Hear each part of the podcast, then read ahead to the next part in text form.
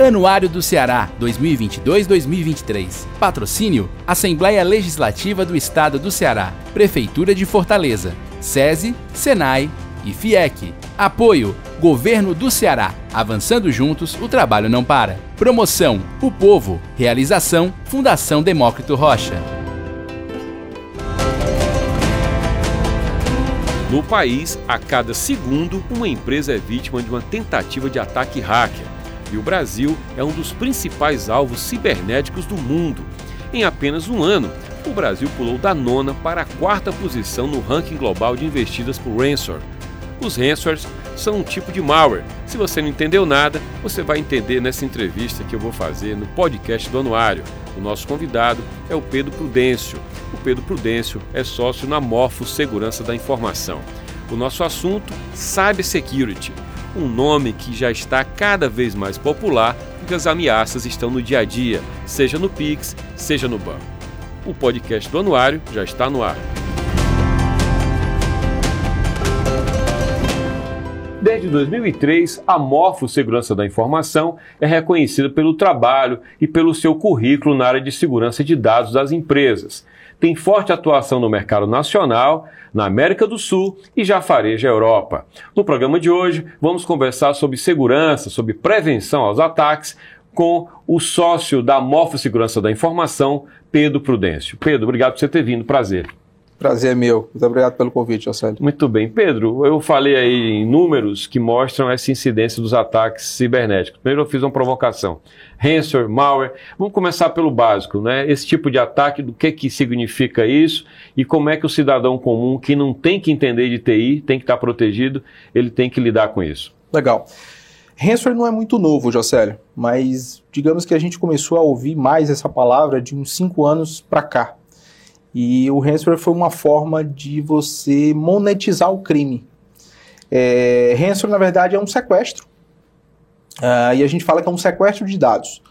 Uh, antigamente, né, há, alguns anos atrás, uh, os indivíduos eles eram infectados, eles recebiam uma ameaça, um malware, um vírus por e-mail, por mensagem, por algum tipo de, de forma, e ele era infectado e o que acontecia? Os dados pessoais dele eram criptografados. Né? Criptografados é uma forma de a gente, de você esconder aqueles dados. Você não tem mais acesso àqueles dados.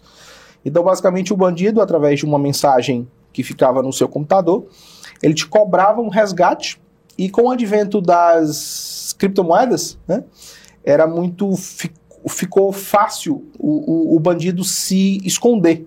Então eles cobravam um resgate, você era obrigado a abrir uma, um, um, criar uma carteira de Bitcoin na época e fazer o pagamento e só, só então você recebia a chave para você reaver o acesso aos seus dados, né? Então o ransomware foi uma forma assim, vamos dizer, inteligente de você monetizar o crime, né? Sem sair de casa, sem tomar risco de tomar um tiro. Então esse tipo de ataque explodiu há mais ou menos uns 6, 7 anos atrás. E antigamente era, era um ataque onde era focado em indivíduos como eu e você, né, profissionais liberais e etc. Uhum. E agora está focado muito em empresa, em organizações. Né? A, gente, a gente escuta por aí, a gente lê notícias que. Já vem falar em prefeituras, você viu? Prefeituras, governos, uhum. o próprio governo federal, né, já teve várias secretarias infectadas e, e paralisadas realmente e vários serviços do governo, tanto, não só no Brasil, mas como no mundo, foram, foram paralisados devido a esse tipo de ameaça. Ou seja, é uma forma de invadir estabelecer uma, um sequestro de dados, como você fala, Exatamente. e a forma de invasão é que usa um, vou chamar de vírus, que eu estou falando na linguagem popular. Sim. Ele entra, esse invasor você chama de malware, seria isso? Isso, isso exatamente. Esse é? vírus ele é um malware onde ele executa um código malicioso e aí trava os seus dados, basicamente tá. faz isso. Uh, e antes, né, era basicamente isso, ele travava os dados. Hoje, como, como os canhões estão voltados a grandes organizações, existem dois tipos de resgate, Jocélio. A gente está chamando hoje de um ataque de dupla extorsão. Ele te extorce primeiro para você reaver os seus dados, mas a maioria das empresas hoje tem proteções e tem backups, né? Tá. Que é a principal camada de segurança. Então ele consegue reaver os seus dados. E aí, quando a empresa pensa que está livre, né, ele recebe um outro pedido de resgate, que é para ele não publicar os seus dados. E hoje você sabe que a gente tem leis, né, tanto no Brasil quanto no mundo, como a exemplo aqui do Brasil, LGPD, Lei Geral de Proteção de Dados, que multa, né, é, é, que multa as empresas por não protegerem de forma adequada os dados dos seus clientes. Né? Tá. Né? Então, a gente vê aí que vários, várias empresas têm os seus bancos, de, as suas bases de dados vazadas e muitos milhões de dados pessoais hoje dos brasileiros, infelizmente, né, é, são vazados. Né? Tá. Então, existem esses, esses tipos Uma empresa como a que você dirige, você é sócio, a Morphos, ela trabalha até onde? Estou falando de prevenir o ataque depois que o ataque acontece? Ela entra para limpar a área? Como é que é? Legal. É, a gente costuma dizer que é meio clichê isso, mas a, a, o melhor ataque é a prevenção. E realmente é. Né? Se você conseguir é, não passar por isso, você, com certeza, você está no lucro mas a gente também trabalha na, no que a gente chama de resposta a incidente, ou seja, do pós-mortem. Depois tá. que há o incidente, a gente faz toda a análise para entender por onde a ameaça entrou, o que, que não funcionou, se existia uma camada de segurança capaz, por exemplo, de detectar aquele tipo de ameaça e te proteger aquele tipo de ameaça e por que aquilo não funcionou e uh, o que, que você tem que fazer para que aquilo não aconteça novamente. Tá? Então a gente trabalha desde a prevenção, mas a gente também é, é acordado às duas horas da manhã do dia 25 de dezembro, como, como aconteceu no ano passado.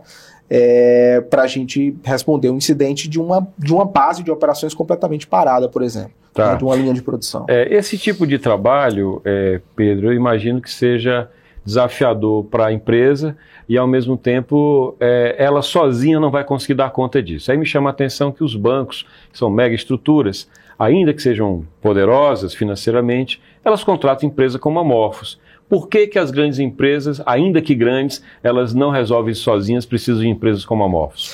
É, sabe, em segurança, hoje, Jocélio, existe uma palavra que você, é, você levantou a bola aí, eu vou chutar, que é colaboração. Né?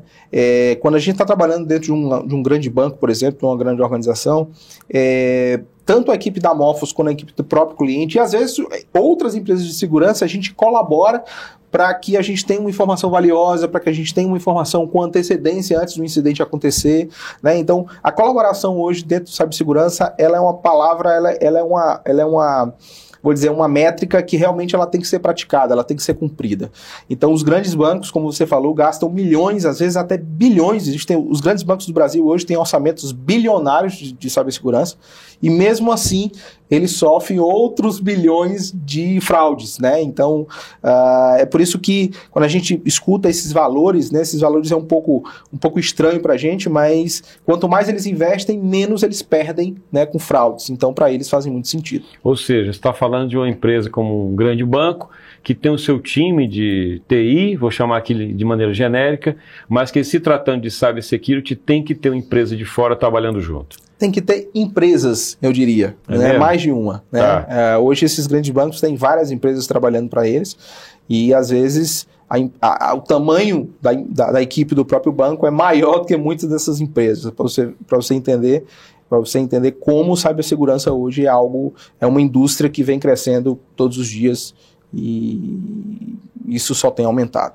É, eu vou te fazer outra pergunta, é de concorrência.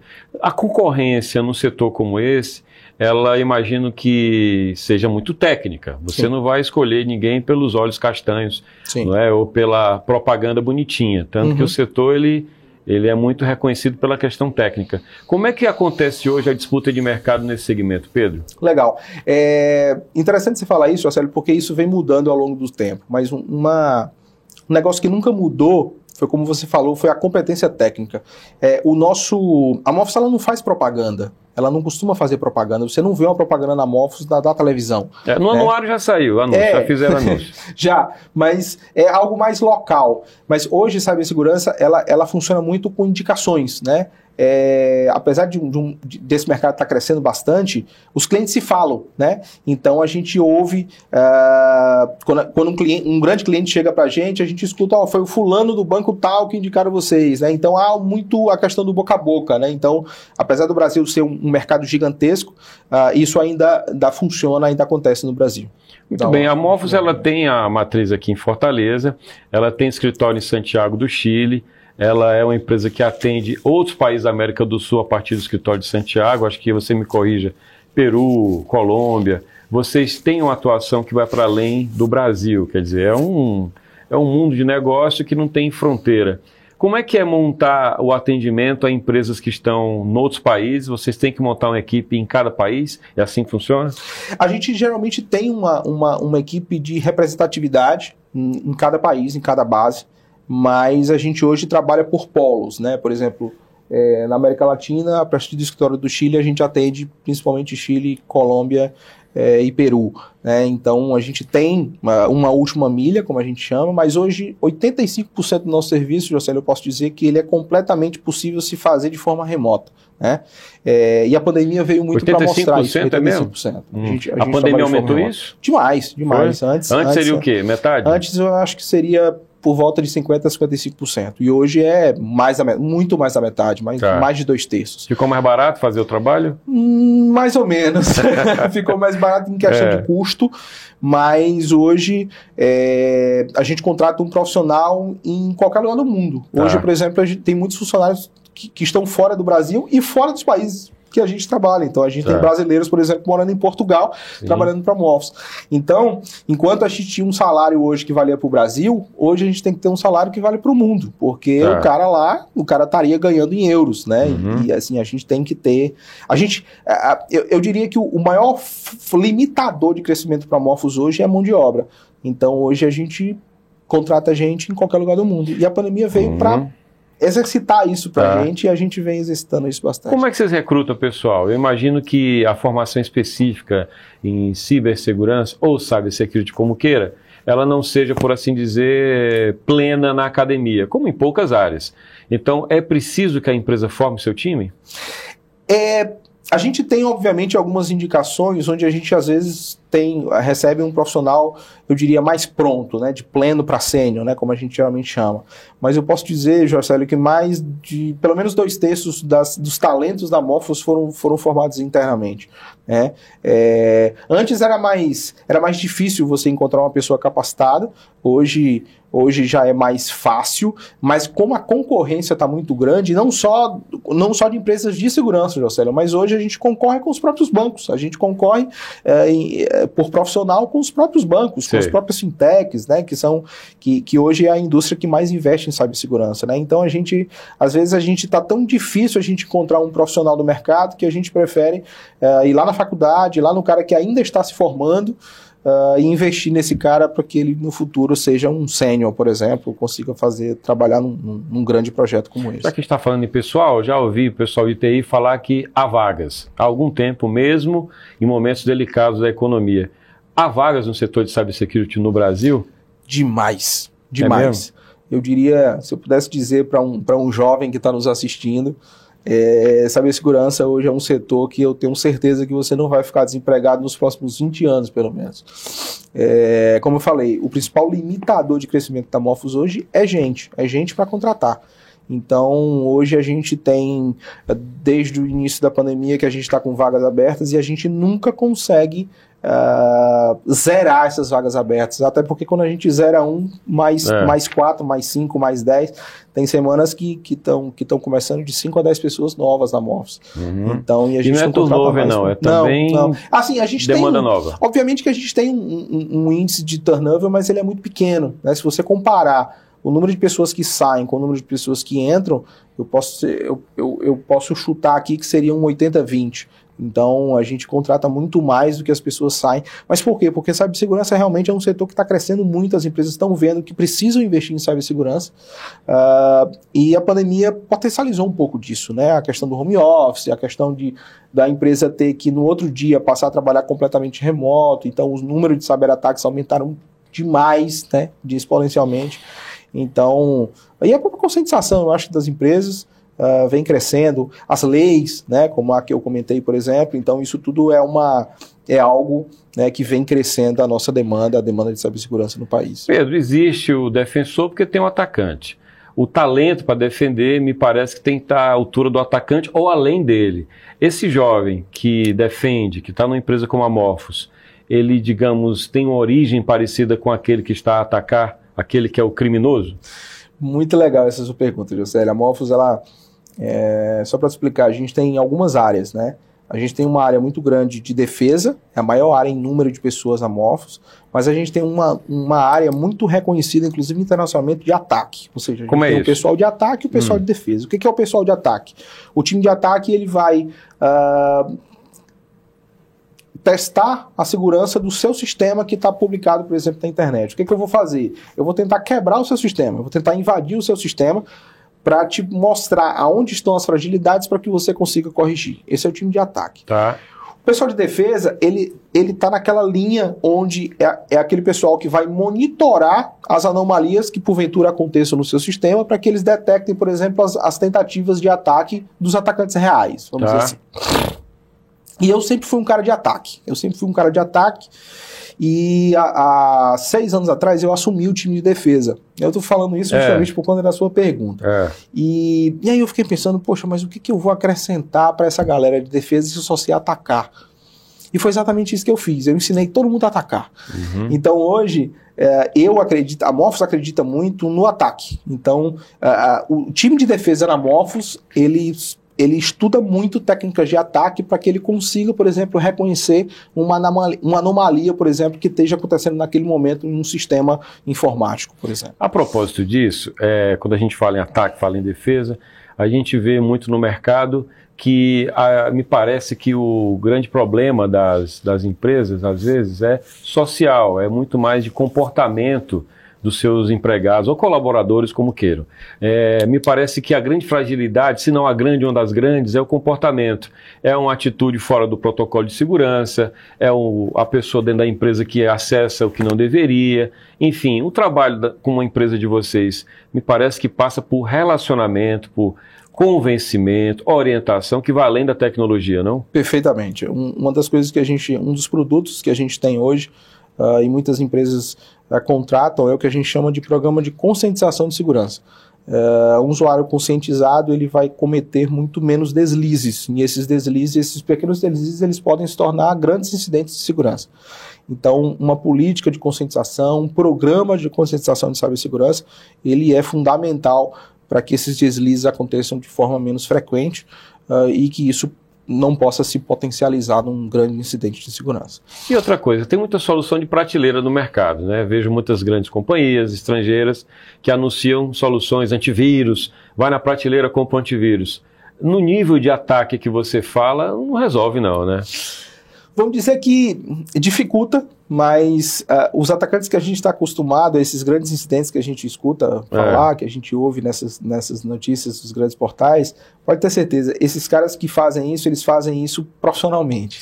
E, e eles, diferente da gente, eles não têm tempo. Ou seja, enquanto a gente, quando a gente vai, por exemplo, fazer um teste num sistema, a gente tem três, quatro semanas para fazer o teste, esse cara não tem tempo, esse cara tem um tempo ilimitado. Então, tá. assim. ah, não a tem gente tempo cons- ao contrário, ele tem muito tempo. Ele tem muito tempo. Tá. Então, ah, a gente costuma dizer que quanto mais tempo ele empregar naquilo e quanto melhor ele for, ele vai conseguir entrar, José, independente da camada de segurança. Sei. E se ele não entrar ah, por um caminho A, ele vai pelo caminho B, vai pelo caminho C, vai pelo caminho do usuário. Uhum. É por isso que a conscientização é tão importante. Então, assim, ah, hoje existem produtos de segurança que são chamados commodities. O cara tem que ter, mas eu te garanto que aquilo não é 100% Tá. garantido que você não vai ter um incidente de segurança. Como é a vida de quem trabalha com isso? Porque eu imagino que você olhe para situações de defesa como essa de prateleira, atitudes que a gente no dia a dia tem, de não olhar no celular qual acesso está aberto para um site X, né? Enfim, vocês como são da área, vocês sabem onde estão as ameaças. Como é que é a vida de vocês no mundo cada vez mais conectado? Como é que vocês lidam com isso e a família também, Pedro? É, é- é interessante, porque é uma, é uma vida bastante emocionante, vamos É. dizer assim, né? E a gente acaba trazendo para os nossos hábitos familiares, às vezes, das nossas residências, é, coisas que você não, não vê né, em, outras, em outras residências. Às vezes a minha filha pergunta, pô, pai, por que, que o acesso hoje está tão, É. tá tão. Às vezes está lento, às vezes está de uma forma que ela não está acostumada, às É. vezes tem um certificado, uma coisa. Então, assim, é, às vezes a gente adota coisas ah, no nosso dia a dia que a gente vai vendo que essas pequenas práticas, essas, essas pequenas. ah, vamos dizer, índices de conscientização é interessante também para a gente aplicar para nossa família, né? Então, obviamente que nem nós estamos blindados, por exemplo, a cair numa ameaça. Às vezes está tá passando por, por, um link, o cara clica ali uhum. e aquilo, por exemplo, é um roubo, um sequestro de dados, né? Mas eu costumo dizer que que a gente tenta fazer com que aquele ditado casa de Ferreira Espeto de Pau não aconteça na é. nossa residência, né? Então, uh, a gente costuma, eu costumo, por exemplo, conversar muito com a minha esposa, com meus filhos, para que eles tenham muito cuidado, né? Antigamente, a gente tinha aquela, aquela aquela métrica que, que a internet era a terra de ninguém, né? É. Então muita coisa acontecia e nada era investigado. Hoje não, hoje a gente tem, tem, tem uma tem, tem muitas formas de você, por exemplo, se identificar, né? Então uh, eu diria que o, a, a, o anonimato na internet ele vem caindo, né? É, hoje é muito mais possível de você identificar, por exemplo, uma pessoa que faça um, um cometa um crime na internet do que é. antes, né? E isso acaba sendo muito positivo, né? Uh, porque, enfim, a conscientização ela tá. É, e, e, eu, e eu defendo aquilo, Jocélio, que segurança da informação, cibersegurança, ela tem que ser uma matéria onde os nossos filhos estudem na, na escola. Na escola. É, porque... Assim como a educação financeira, né? Assim como tá ali, tá do lado, né? Tá do lado. Hoje uma criança, ela nasce com um tablet, com um é. celular, com um smartphone. Então, assim, é, segurança da informação está em tudo. É, e os danos são devastadores. Estou falando de privacidade, estou falando de questões financeiras, enfim, é devastador. Ainda sobre isso, você falou, olha, os bancos eles precisam do, do relacionamento com a empresa do ramo, Sim. que é focada, né, o core daquela empresa. Como é que é o Brasil hoje, do ponto de vista da defesa? Porque eu estou falando de um mundo que não vai trocar apenas arma de fogo, não é só míssil. As guerras são cibernéticas e os casos pelo mundo estão por aí. Como é que o Brasil hoje, pelo que você sabe, é claro, ele se articula com a inteligência desse setor? Eu estou falando de crimes Estou falando de Polícia Federal, estou falando de polícias estaduais. Como é que você vê isso hoje? Legal. É, eu acho que isso varia, José, eu acho que não só no Brasil, mas, mas é, em outros países também, isso varia de indústria para indústria. Por exemplo, a indústria financeira, notoriamente, é a indústria que mais investe em cibersegurança no Brasil hoje. É, eu me arrisco a dizer até que no mundo. Então, é notório que é, é, é, comum que você que, que, uma empresa que invista mais ela tenha mais camada de segurança e mais formas de, por exemplo, de se identificar e se proteger contra um ataque avançado. Mas isso é diferente quando eu estou numa loja de um shopping, quando eu estou numa indústria, quando eu estou num, num, num, outro, num, às vezes em uma escola, né? Então, assim, tem, tem, tem pessoas, tem empresas que acham que eles não serão alvos de um ataque cibernético e isso acaba potencializando, né, aumentando a possibilidade de um grande incidente acontecer. Então, hoje, é, nós temos. É, é, interessante a gente falar isso porque muita gente tem aquele estigma do brasileiro, que o Brasil, né? Mas hoje nós temos o seguro, o sistema bancário mais seguro do mundo. Porque, mas de longe. Por quê, hein? Mas por quê? Porque os nossos bandidos também são os melhores do mundo, né? Os nossos as fraudes que acontecem no, no, no Brasil, Jocélio, às vezes quando a gente conta para os nossos parceiros, quando a gente vai para uma conferência fora do Brasil e a gente conta o que acontece no Brasil, eles não conseguem entender como alguém pensou naquilo.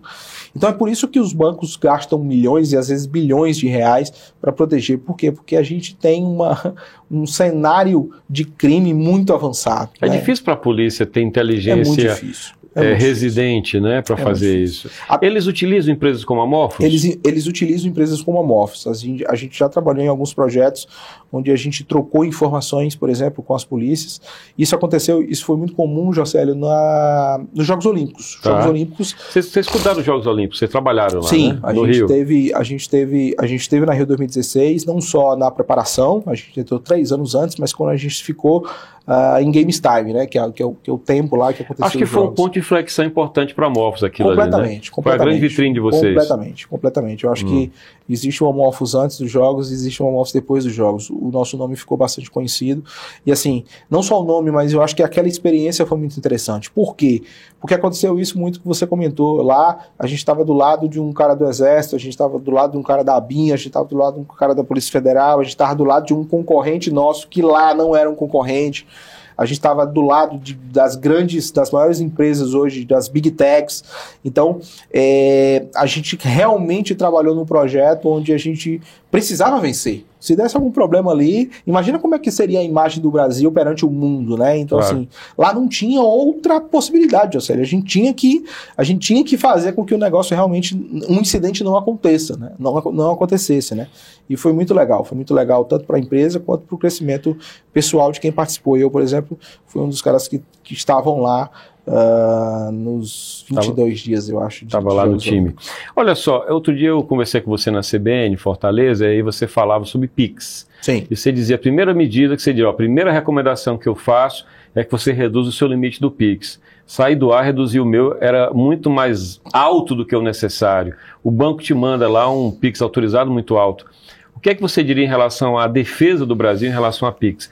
Outro dia eu li no jornal que o Banco Central e os bancos estão trabalhando em protocolos de segurança para o Pix. E ao mesmo tempo o mercado criando seguro, né? Seguro para Pix. Exatamente. Mas mais do que o seguro, que é uma pós-venda, estou falando de defesa. Em que medida o Brasil hoje se defende com qualidade no Pix? Legal. É, bom, Primeiro vamos falar do Pix em si. É, é notório que o Brasil precisava daquilo. Né? Precisava de, um, de uma forma de pagamento onde você conseguisse democratizar mais o sistema bancário para todos os brasileiros realmente. Né? É, eu, você, uh, alguns ouvintes que estão, que, que, alguns telespectadores que estão assistindo o programa, eles são pessoas que u, usam o sistema bancário há 20 anos. Mas muitos milhões de brasileiros nunca, nunca tinham aberto uma conta em banco antes do Pix, né? E essas contas digitais, essas, essas, essa, essa, essa facilidade hoje de você criar uma conta digital, uh, facilitou para o para aquele senhor que vende um picolé hoje na praia, Sim. que às vezes vende um negócio muito. Não, efetua um serviço muito rápido. Né? Então, assim, a gente precisava daquilo. Mas é interessante você ver, há um ano e pouquinho atrás, eu acho que quase um ano e meio, quando o Pix foi lançado, o quão ele já se modificou. E as principais mudanças que o Banco Central fez foi justamente para tentar frear a quantidade absurda de fraudes que estavam acontecendo. Então, hoje nós temos um sistema completamente conectado, a gente precisava disso, mas uh, as pessoas. É, é, aí volta para aquela questão da conscientização. As pessoas ainda não estavam acostumados com essa uhum. rapidez, com essa facilidade. E várias fraudes aconteceram porque é, com as facilidades, com a rapidez também vem né, a possibilidade de, de, de, de roubos, a, a, possibilidade de novos tipos de golpes. Né? Então, uh, o Banco Central ele já fez, se eu não me engano, foi cinco ou seis mudanças e atualizações nos seus protocolos, mas muito por conta do que vem acontecendo. Então, respondendo um pouco da sua pergunta, eu acho que o Brasil, o próprio Banco Central, ele vem aprendendo né, uh, a trabalhar num sistema, num sistema como o Pix, né, uhum. que já, já existia isso em outros países, mas eu, eu, diria que a gente ainda tem muito que aprender, mas já melhoramos bastante. É, por, com relação ao Pix, você, como você bem me disse lá, o primeiro protocolo, baixar o limite. Baixar o limite. Primeira coisa a fazer. Primeira coisa.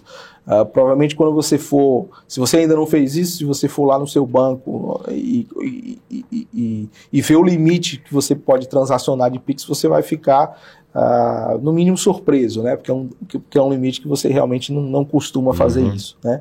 Outra coisa que eles fizeram, Jocélio, foi que esses limites você podia aumentar e baixar na hora que você quisesse. Agora você pode solicitar, mas isso só entra em vigor com 24 horas depois, né? uhum. né? justamente para, por exemplo, dificultar um sequestro relâmpago, por tá. exemplo. Né? Então, uh, existem outros cuidados que você deve fazer no Pix, muito cuidado com aquelas... Uh, o, o, Pix, ele, ele, ele trabalha com QR Code, né, Jocélio? Não sei se você já, já viu, mas você, uhum. você provavelmente já entrou em algumas lojas e algumas lojas têm o QR Code colado lá para facilitar o pagamento. Sim. Você acredita, é. você acredita que já houveram fraude de pessoas que entram na loja e colam um QR Code por cima não, daquela placa? Não. Isso, já, isso acontece direto no Brasil. Sério? Sério. Então, uma coisa que você. A, a, até nisso você tem que prestar atenção é que você, lendo um QR Code que está dentro da loja que você está comprando, às vezes não é o QR Code da loja, às vezes foi alguém que entrou ali e colou um, um QR Code para que recebesse transferências no lugar da loja. Ou seja, então, para um caso como esse, cabe no, no corpo a corpo, ali na hora, cabe. você diz, confirmar se entrou, não entrou o dinheiro. Perfeito. É o básico. É né? o básico, é o básico. E hoje já existem subterfúgios no próprio Pix de você se arrepender uh, quando, por exemplo, uma transação ela é feita de maneira vamos dizer assim, duvidosa, né? Tá. Então você pode reverter aquela operação. Isso, por exemplo, foi uma das atualizações que aconteceu devido às grandes, uh, o grande número de fraudes que vinham acontecendo. Aliás, por falar, só para concluir, um, um, experimento feito pela Morphos, acho que o Renato Marinho tocou, que foi criar uma falsa rede Wi-Fi no ambiente. Sim. Uma falsa rede, as pessoas viam, olha, Wi-Fi grátis, tum, entravam, era uma rede falsa, com aquele acesso a uma rede falsa, você estava sujeito a quem criou aquela rede falsa, né? Muito legal. Cria um nome afim, um nome que seja que faça sentido e você se expõe. Você se expõe, às vezes você aceita uma, um certificado digital. Você, o certificado digital é, é algo que você instala no seu computador e você passa a criptografar os dados com aquela entidade. Então, basicamente, a gente conseguia ver tudo que passava, né, todos os acessos, inclusive acessos bancários, por exemplo. Uh, e foi muito interessante que nesse experimento, José, a gente colocou um termo de aceite, aqueles termos de aceite que Sim, geralmente sim. tem, e a gente escreveu coisas altamente esdrúxulas É, naquele termo de aceite, tipo lê. assim, que É, ninguém lê. é. Então era justamente para provar isso. É. A gente colocava ali que, que, ele, que ele dava consentimento, de passar aborrinho. todos os seus bens, exatamente. E tal. É. E todo mundo ia lá e que todo mundo queria acessar, ia lá e aceitava, né? Então isso é Ok. uma das formas de mostrar que nem todo mundo lê aquilo. Pedro, muito obrigado, foi um prazer conversar com você. O prazer foi meu.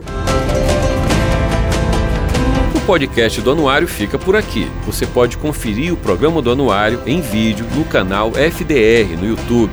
Também pode ler o anuário que você compra em bancas, livrarias e na sede do Povo, na Guanambi 282. Você pode acessar o anuário gratuitamente no site anuariodoceará.com.br. Nas redes sociais, o anuário está no Instagram, Anuário do Ceará, e também no Twitter, Anuário do CE ou Anuário Doce.